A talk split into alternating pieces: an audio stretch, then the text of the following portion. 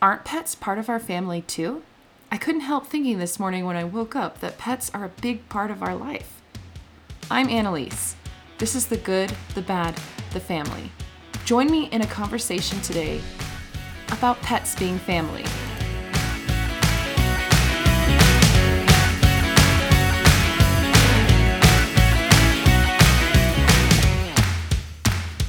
Thanks for joining me today. So, I definitely woke up this morning and it had been about two days since my parents had taken my oldest son and he asked if our dog could go with him.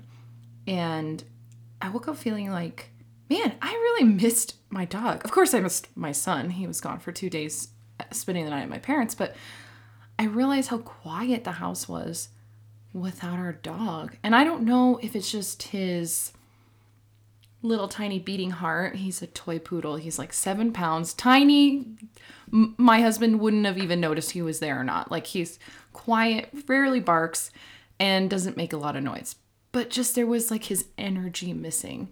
And I really felt like, man, I need to talk about this on my podcast because pets really are a part of the family in some way. You know, I think people who grow up on a farm or like grow up around animals and um, you know, learn that whole process of of uh, I don't know the right way to say it, but you know, like killing the animals and then eating them, or or taking care of like chickens and eating the eggs and stuff. I think they get a different concept or a different idea of what a animal means to their family, but I think for the most part, we would all agree that pets and the pets that like live in our house and we name have a special place in our family.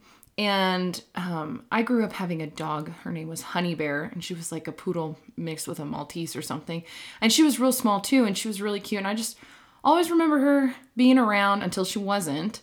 And I think she was a part of our family too, but not in the same way that I have had my dogs be a part of our family. So the first dog that I got was named Rojo, and he was a red toy poodle and I got Rojo when I moved back from New York to New Mexico uh, back in 2006, maybe. And um, Rojo was tiny and he went everywhere with me.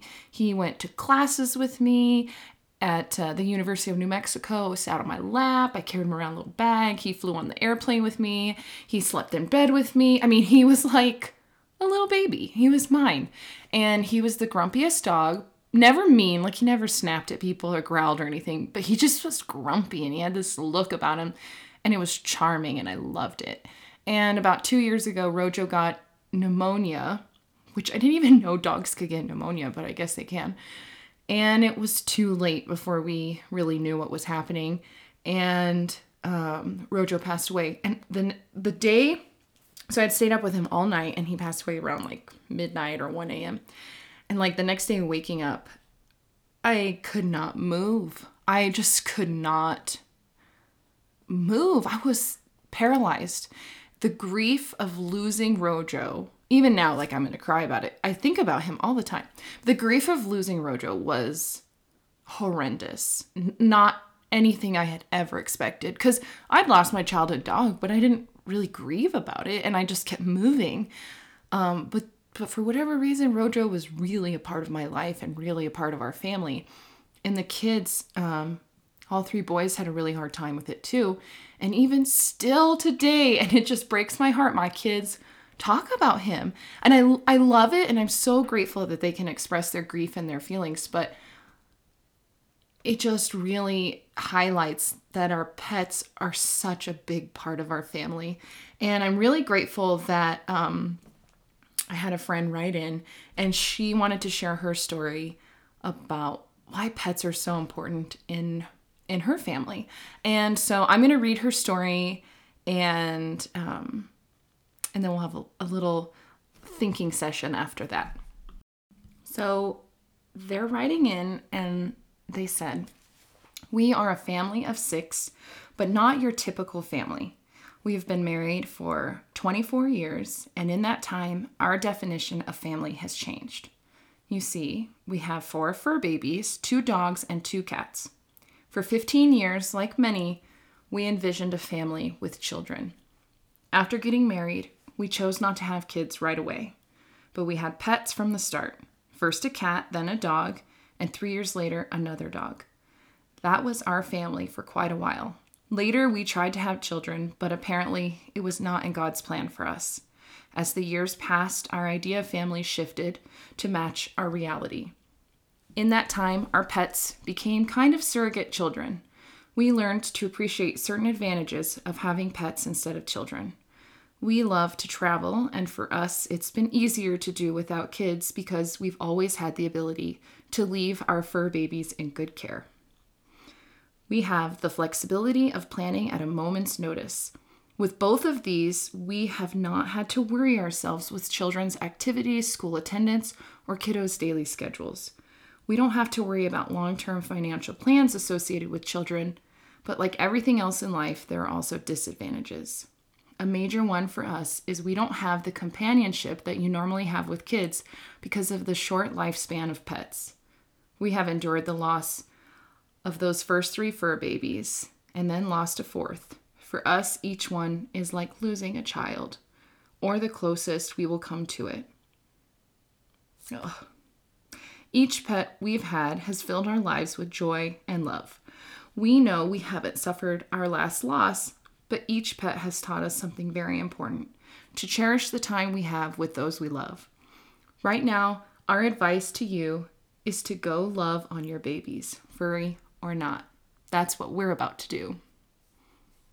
Excuse me while I wipe away the tears. I am crying after reading that story, and I've read it like three times already, but for whatever reason, I just, you know, I sort of internalize it and um, have a self reflection about it. And I think that's just what we do as humans in nature anyway. But uh, it's it's sad to me, but it's also so hopeful and inspiring. And I think that this couple shows a huge amount of resiliency, um, not just to sort of readjust and re um, redefine their family after the acceptance of not having their own children, but I think also just the resiliency of the continued loss of pets and loved ones, especially when you see them as a loss like a loss of a child.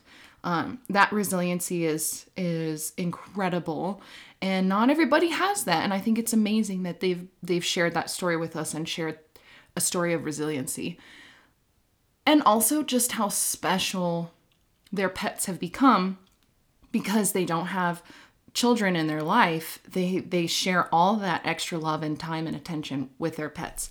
And I would totally imagine that their pets give them a lot of love and attention and it becomes a really special bond and relationship. And I think it's important to talk about how having pets in our family changes the way we organize our family structure and our time and our routines. Um, when we travel, we have to find somebody to care for our dogs. We don't just leave our dogs at home. Now, I do know cats are different, and I've never been a cat owner, but uh, cats seem to have their own like world of needs and not needs. Like, leave me alone. Um, I have most of my friends have cats, and uh, their cats cats are interesting and kind of weird.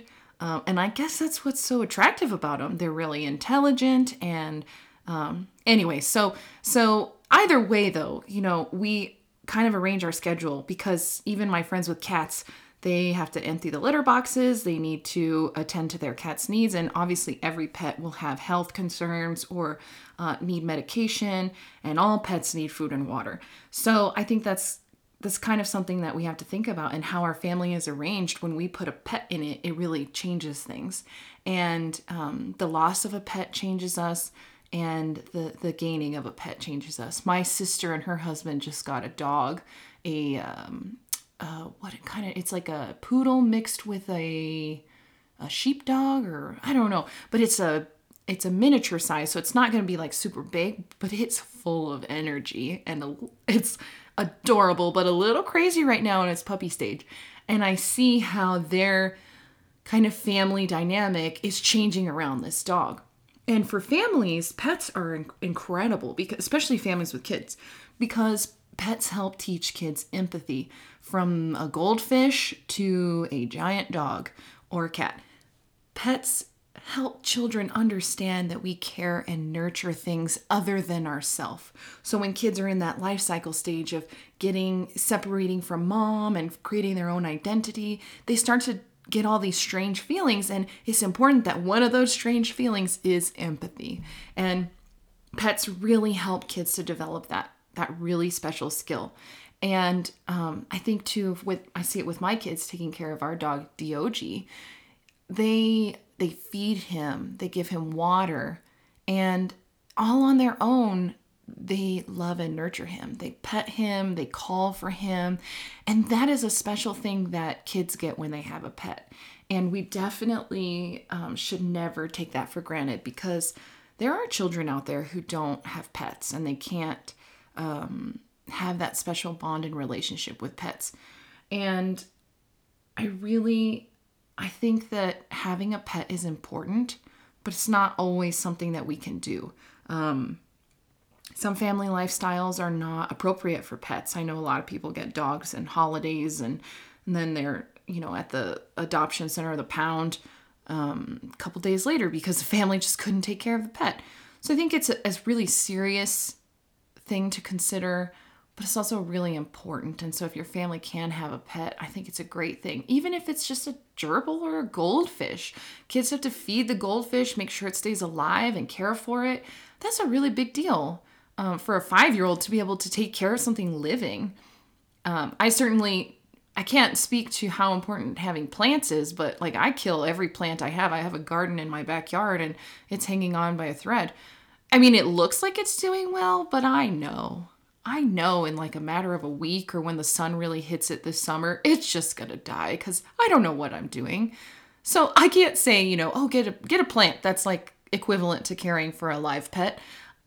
I mean, maybe, but plants also die a lot easier than a dog. So I would say, you know, if you can get a dog, get a dog. They're such great companions and so wonderful to have around. But if a goldfish is all your family can manage, that's great too. Um, and if you can't get a pet, I think, you know, there's always still ways that we can teach empathy and teach caring for others like nature. You know, we we don't kill insects, we don't hurt plants or hurt nature. We care for everything in nature. And uh, that's definitely something I want to get into um, talking about nurturing all things living, even nature. But for now, I'm going to leave you with a quote from M.K. Clinton, an author, and she says, The world would be a nicer place if everyone had the ability to love as unconditionally as a dog.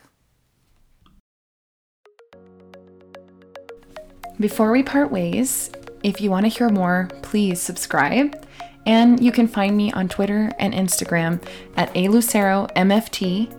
If you'd like to email me a story about your family, you can email me at contact at annaliseluceromft.com.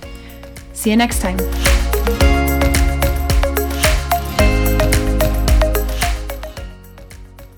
Hey, I'm a trained and licensed therapist, but this podcast is not a substitute for therapeutic advice.